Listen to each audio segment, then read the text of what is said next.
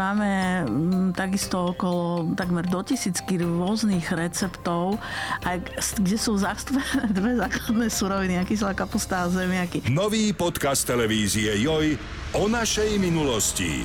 Joj History. Vo všetkých podcastových aplikáciách.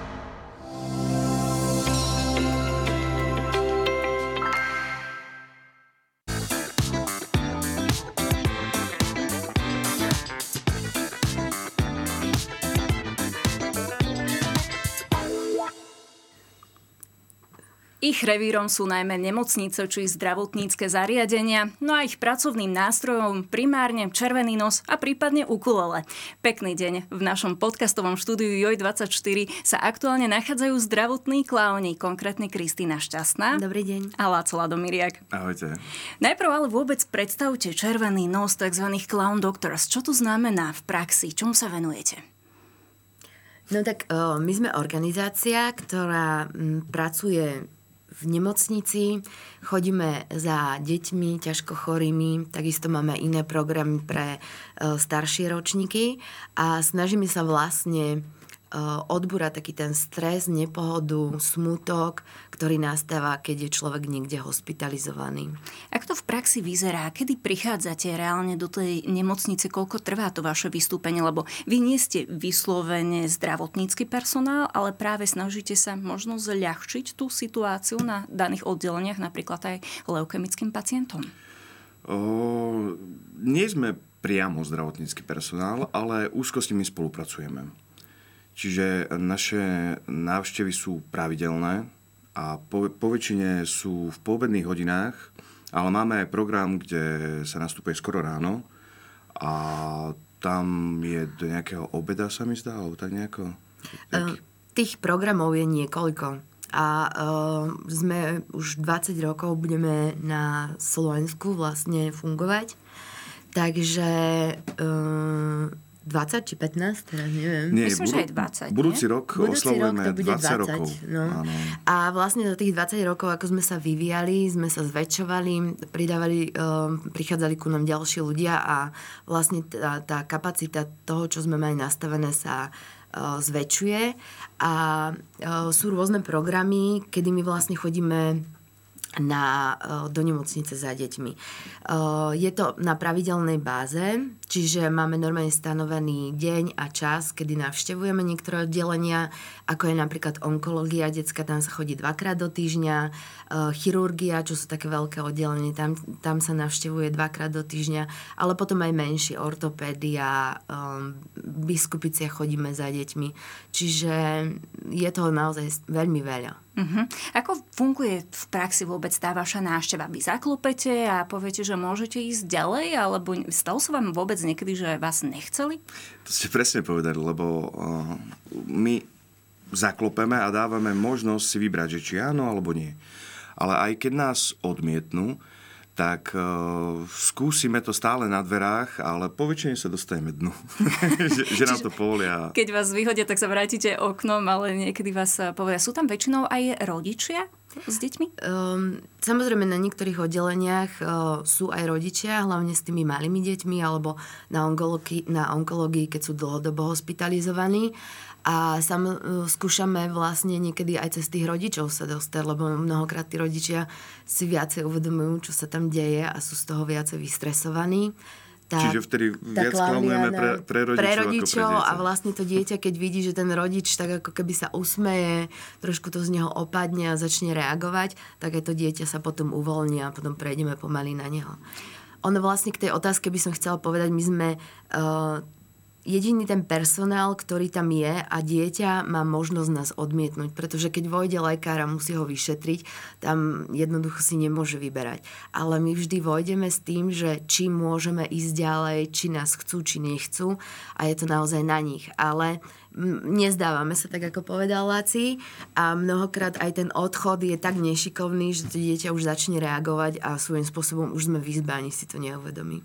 Vy nosíte so sebou aj nejaký hudobný nástroj? Ako funguje vôbec to, nazvime to predstavenie, alebo je to improvizácia? Vy máte scenár? Uh, scenár tam nie je. A vždy, vždy to ladíme podľa toho, ak, aká je atmosféra v tej izbe. Čiže O, aká bola otázka? Čo si všímate? Čiže ma, nemáte scenár, je to vyslovene len je na to improvizácii. improvizácia. Čiže vy máte pár sekúnd na to, aby ste vyhodnotili celú situáciu, ktorá je v tej danej izbe mm-hmm. a venovali sa napríklad konkrétnemu malému človeku. Samozrejme aj v tej našej improvizácii sú nejaké pravidlá a máme nejaké uh, overené triky, ktoré fungujú. Ale uh, áno, je to tak, že vojdeme na tú izbu, uh, zistíme, aká je situácia, aké je tam napätie alebo celkovo a podľa toho aj vekovo vidíme dieťa, tak sa snažíme už nejako na neho zapôsobiť alebo vymyslieť niečo. Áno, keď je 15-ročný chalan, tak mu začneme hrať kukulienku a... a pozera na vás, že čo?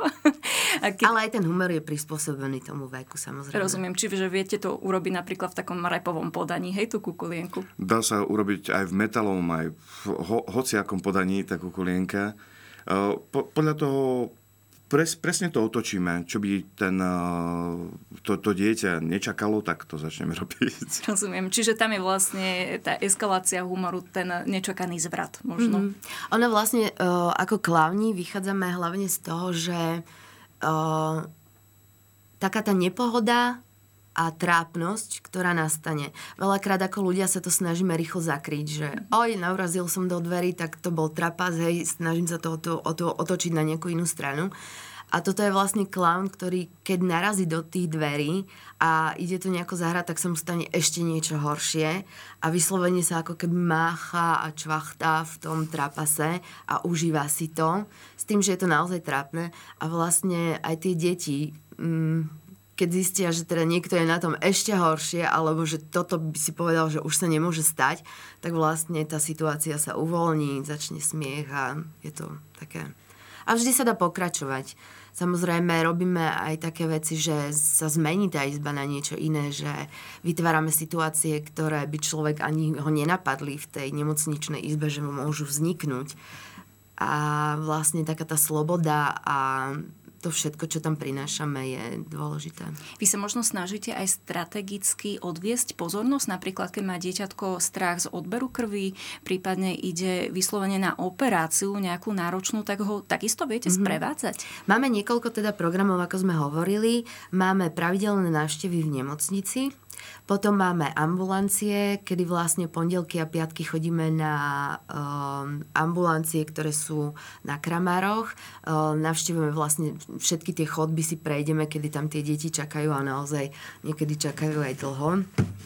A potom máme rôzne programy, ako napríklad NOS. Uh, NOS je, uh, chodíme s deťmi na operačné sály. To znamená, že klaun je tam už naozaj veľmi skoro, ešte pred tou vizitou lekárov a e, dostane vždy nejaký zoznam, pracuje so šípkou, ktorá odprevádza deti na operačné sály. A našou úlohou je tie deti nejako odputať od tej pozornosti, že teda čaká ich nejaký zákrok.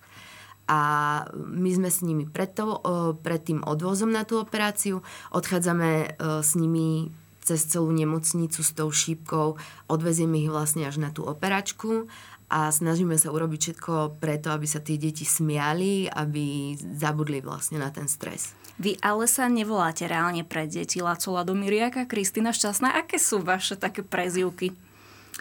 O, tak o, môj klaun sa volá doktor Venco, Tutti della von Weizenberger. Je to veľmi dobre zapamätateľné. Kristýna? No, ja som sa moc tým nejako nenamákala tým, že mám také meno, ako mám šťastná, takže ja som sestrička šťastná.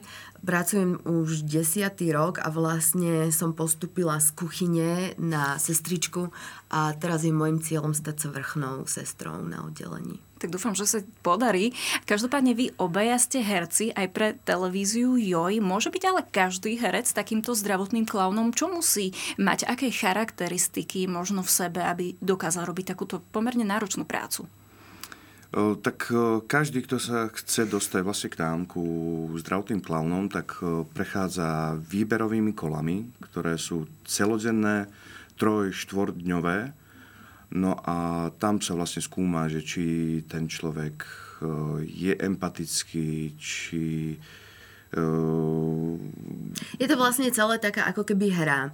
Že človek má pocit, že sa na tom workshope hrá, ale svojím spôsobom je to taká aj e, psychická záťaž na toho človeka, aby sme vedeli, teda aby e, naši kauči a riaditeľ, ktorý tam vlastne robí ten výberák, vedeli, ako vedia e, ľudia reagovať v stresových situáciách lebo nemôže sa stať, že by teda klaun nejako vybuchol alebo nevhodne zareagoval.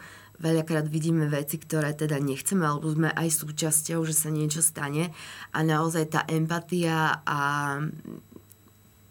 taký ten ľudský prístup tam musí byť, že kedy sa človek uh, vie stiahnuť, aj keby mal neviem akú pravdu, ale proste uh, si nás tak preverujú ako keby. Tieto výberaky sú naozaj že dosť prísne, ale... Uh, ja napríklad som prešiel až na tretie kolo.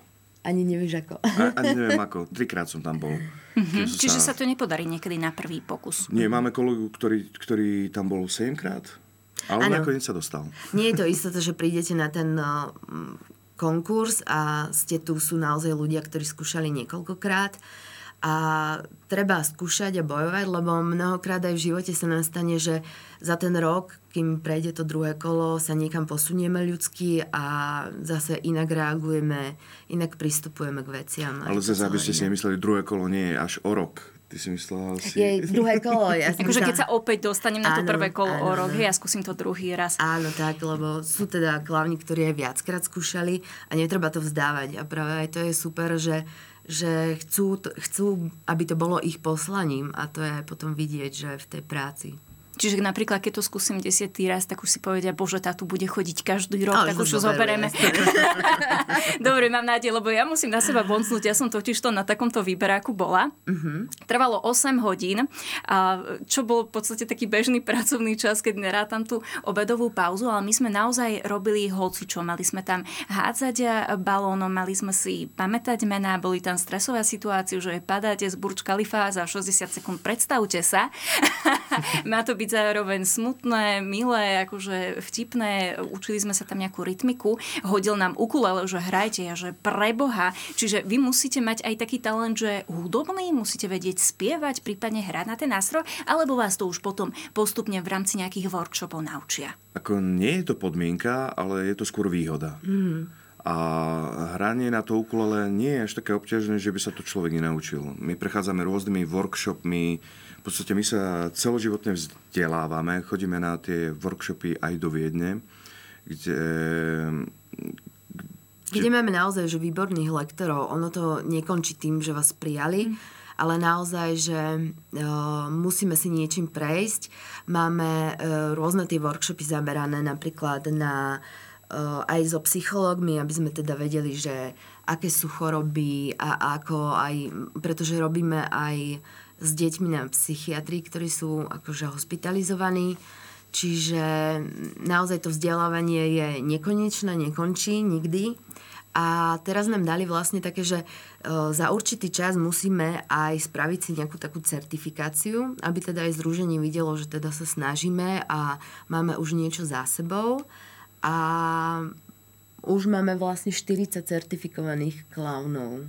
Je to, ako, je to medzinárodná certifikácia, uh-huh. kde je zapojených 11 krajín. A... Áno, pretože Červený nos nie je iba na Slovensku, je to 11 krajín. Uh, sídlo majú vo Viedni, uh-huh. RNI, Red Noses International a vlastne tam uh, funguje aj to gro toho vzdelávania. Uh-huh. Koľko vás je vôbec celkovo teraz na Slovensku, či už certifikovaných, necertifikovaných, alebo aj vo svete? Máte takéto štatistiky? Tak na Slovensku je nás 68, 68 plus umelecký riaditeľ. Dobre. Teraz sa robí ďalšie výberové konanie, kde dúfame teda, že aspoň 4-5 klaunov nových zoberú, lebo naozaj tej práce je dosť. My sme rozdelení na 4 týmy na Slovensku.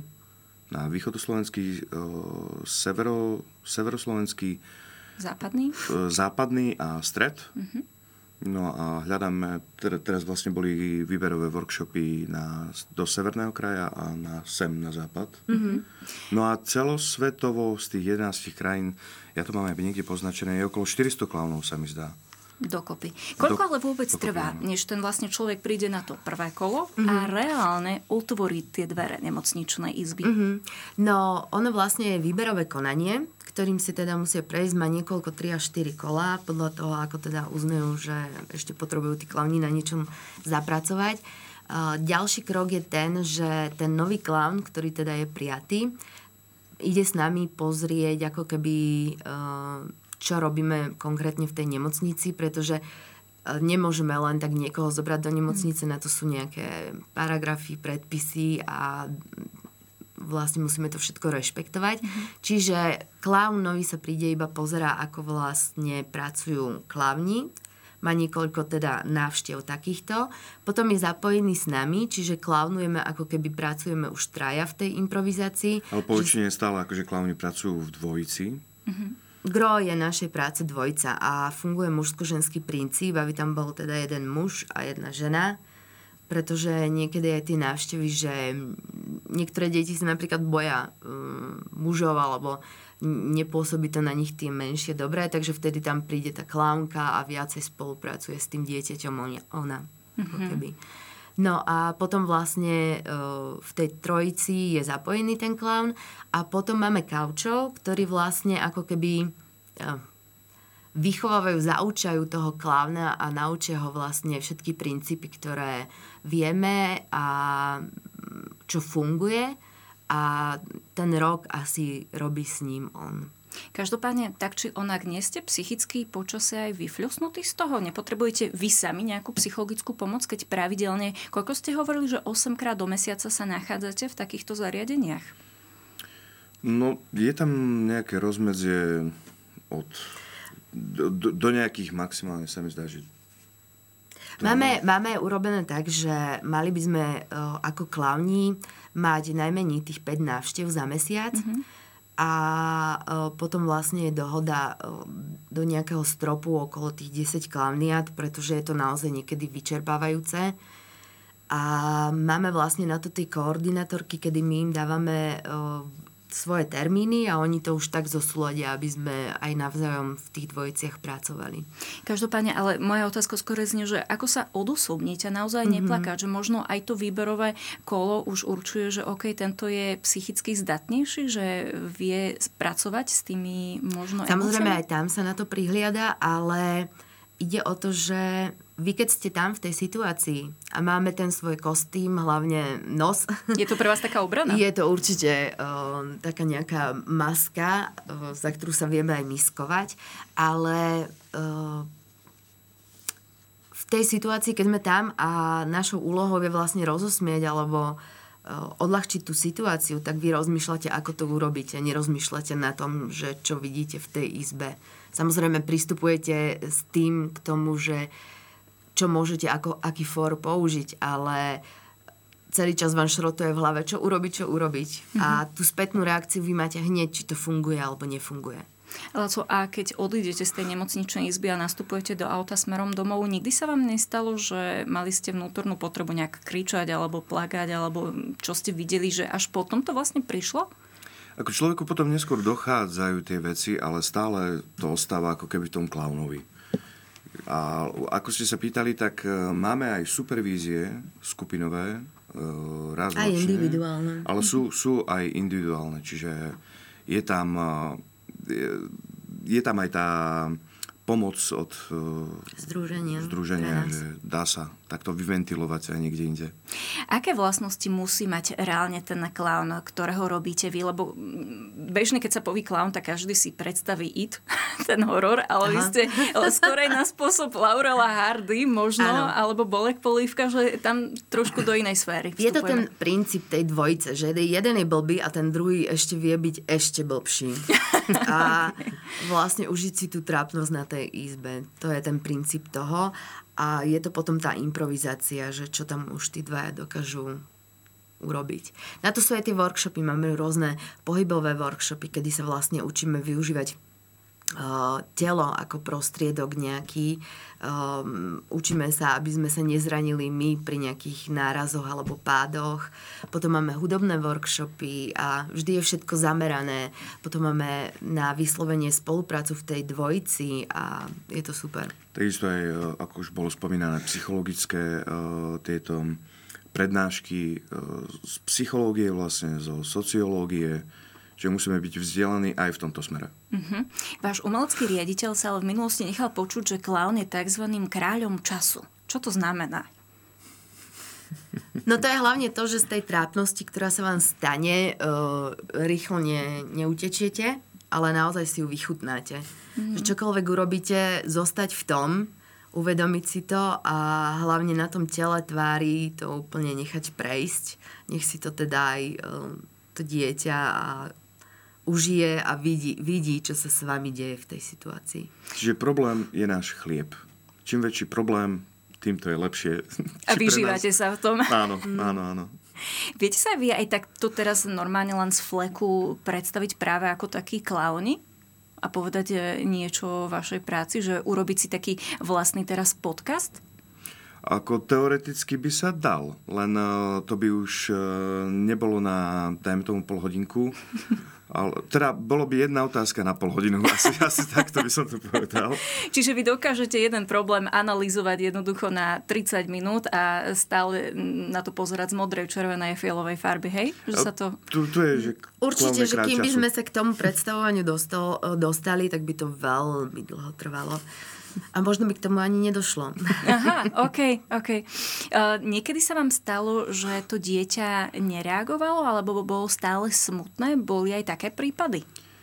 Ako mali sme, uh, sú rôzne prípady. Niekedy sme ušli na izbu, kde dieťa akože povedalo, že môžete vojsť. Mm-hmm. Sme prišli, ale prišla, prišla taká situácia, kde to dieťa sme si ani nevšimli teoreticky sme si ho nevšimli.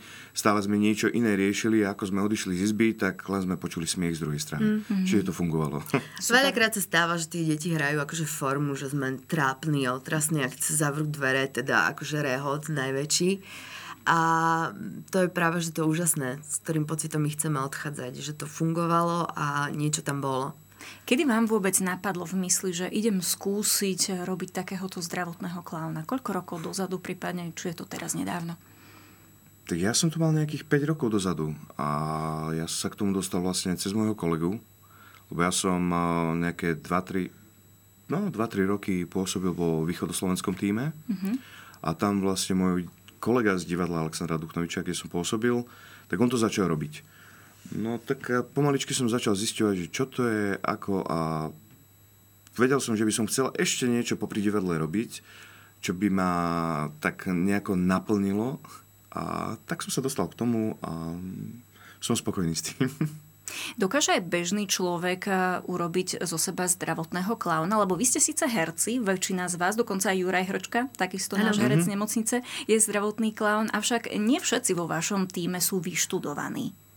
E, nie je podmienka byť e, hercom. A veľakrát sa stáva, že ani herec, keď je výborný, nemôže byť zdravotný klaun. Treba uh, si vedieť zo seba aj urobiť srandu. A také tie vlastnosti, ktoré neznamená, že keď ste výborný herec, môžete byť aj dobrý klaun. Ale stáva sa to, že keď už sú klauni, tak nám to klámsky ten humor a všetko, čo, čo vieme, vieme potom zužitkovať aj na javisku. Že to klámske pomáha potom aj vlastne tomu herectvu. Ale aj v reálnom živote zase. A určite, Dokážete áno. to preniesť, hej? Veľakrát sa stane, že sa vie tak ako keby uvoľniť tá situácia na úradoch, keď niečo vybavujete a dokážete ísť trošku tak pod a urobiť si z toho srandu, tak aj pri policajtoch, to je akože všade. Že nahodíte červený nos a idete, hej? Či, či máte to len tako pomyselné, že sa, sa dáte do tej pomyselné asi skôr. To by zase na mňa pozeral, aby som fúkal asi A nie len v rámci alkoholu možno. a kde vlastne vy vidíte seba o nejakých 50 rokov? Dokážete toto robiť aj dlhodobejšie? Dá sa to? Sú tam niektorí ľudia, čo sú od začiatku až do posiaľ? Mm. Máme klaunov, ktorí vlastne uh, sú tu od začiatku bolo ich uh, štyria boli na začiatku, No, piati, no. uh, s Gary Edwardsom, ktorý vlastne priniesol celý tento clowning na Slovensko. On je zakladateľ. On je zakladateľ ako keby uh, našej slovenskej um, Časti. organizácii časti a sú to klavni, ktorí doteraz naozaj že fungujú a sú tu, budú tu tých 20 rokov už vlastne na budúci rok. No, Čo to pre vás znamená vôbec robiť zdravotného klauna? Keď poviete niekomu, že robím zdravotného klauna, tak nepozerajú na vás čudne, že čo to je? Alebo už je to povedomie veľmi rozšírené? Ja už by som povedal, že je rozšírené, lebo keď to niekde spomeniem, tak zrazu, že... Všetci vedia, hej? Fú, Áno. Ale Že, že to je brutál, že ja by som to napríklad nevedel robiť a takéto veci. Alebo že stretávam sa s tým, že my vám prispievame už dlhé roky a sme nevedeli, že napríklad vy to robíte. To, som ja prekvapený, že prispievate, že to viete, lebo niektorí už, dajme tomu 15 rokov. Ja som tam v tom združení už asi 4. 5. rok a ľudia, čo sa ich pýtam, tak oni to už poznajú, dajme tomu 15 rokov. Čo je super. Už sme sa, myslím si, že za tých 20 rokov dostali do nejakého povedomia.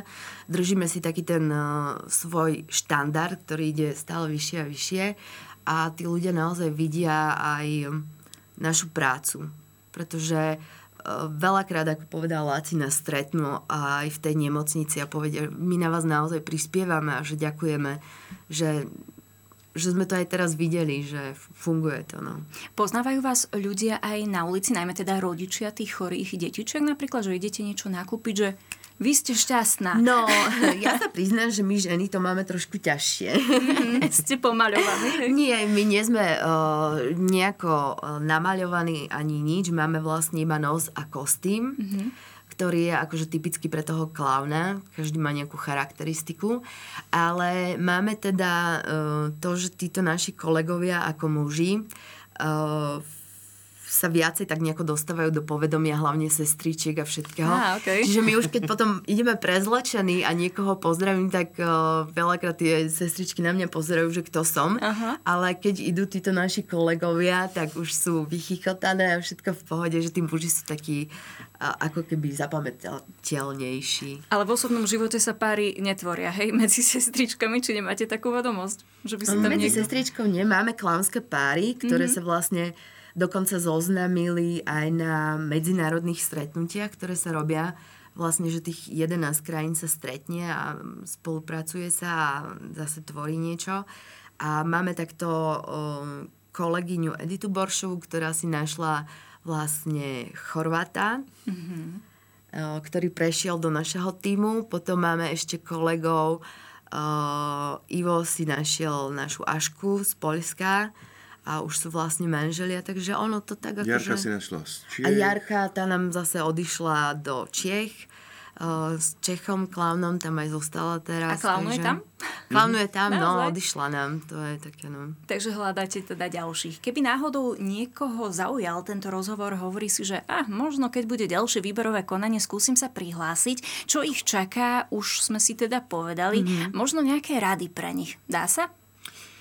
Áno, byť prirodzený a u- užiť si to hlavne. Lebo celé to je... Ja keď som bol na tom workshope, ale asi aj vy keď ste boli, tak ja som odchádzal z neho vysmiatý taký, že ma bolili mm-hmm. kútiky. Mm-hmm. A vôbec som to nebral ako nejaké výberové kolo, ale som si celý ten deň veľmi užil. Nedá sa na to nejako pripraviť, treba tam iba byť a prirodzený. Nejaké zázraky sa vám stali reálne po tej vašej, alebo pri tej vašej práci, keď ste si povedali, že wow, že napríklad niektoré dieťa sa vyzdravilo aj vďaka tomu smiechu mm-hmm. možno, lebo veľa je to aj o psychike, si myslím. Ono je totiž to dokázané, že o, aj bola na to nejaká štúdia robená, že napríklad, čo chodíme na tie operačné sály, že dieťa, keď nejde o, so stresom a s pláčom na tú operačnú sálu, nepotrebuje toľko tej anestézie. Mm-hmm. Čiže vlastne aj títo anesteziológovia sú radi, že sme tam a naozaj tá spolupráca s tým personálom je za tie roky už výborná že nemusia mu podávať toľko mm, tých liekov a nejak ho tam zamedikakovávať. Medi- medikamentovať. Medika- no, tak. A, a vlastne, uh, že je vidieť aj po tejto stránke, že vlastne takáto pohoda, ktorú tam vieme priniesť, uh, funguje. Však naše združenie uh, vydalo aj knihu. Mm-hmm. Na zázraky máme nos. A tam sú aj spomenuté nejaké Príbehy našich kolegov ktoré sa vlastne. stali. No a mne sa zdá, my sme boli klaunovať spolu na ukrajinských ambulanciách. Uh-huh. Máme vlastne uh, projekt, ktorý, ja by som tak v skratke len povedala, lebo myslím si, že je to dôležité. Chodíme na tie ambulancie, máme pravidelné návštevy uh, v nemocniciach, ako je onkológia, kde sú dlhodobo choré už tie deti, takže tam vlastne nastáva už aj nejaký vzťah, že nás poznajú o mnoho lepšie, ako keď to dieťa je tam iba na týždeň. Uh, potom máme uh, tento nos, operačné sály, ďalej máme cirkus pacientov. Cirkus pacientov. To je týždenný, e, týždenný program, kde sa pracuje e, buď na onkológiách, mm. alebo aj v ústavoch, napríklad ako Marina v Kováčovej, alebo Smokovci.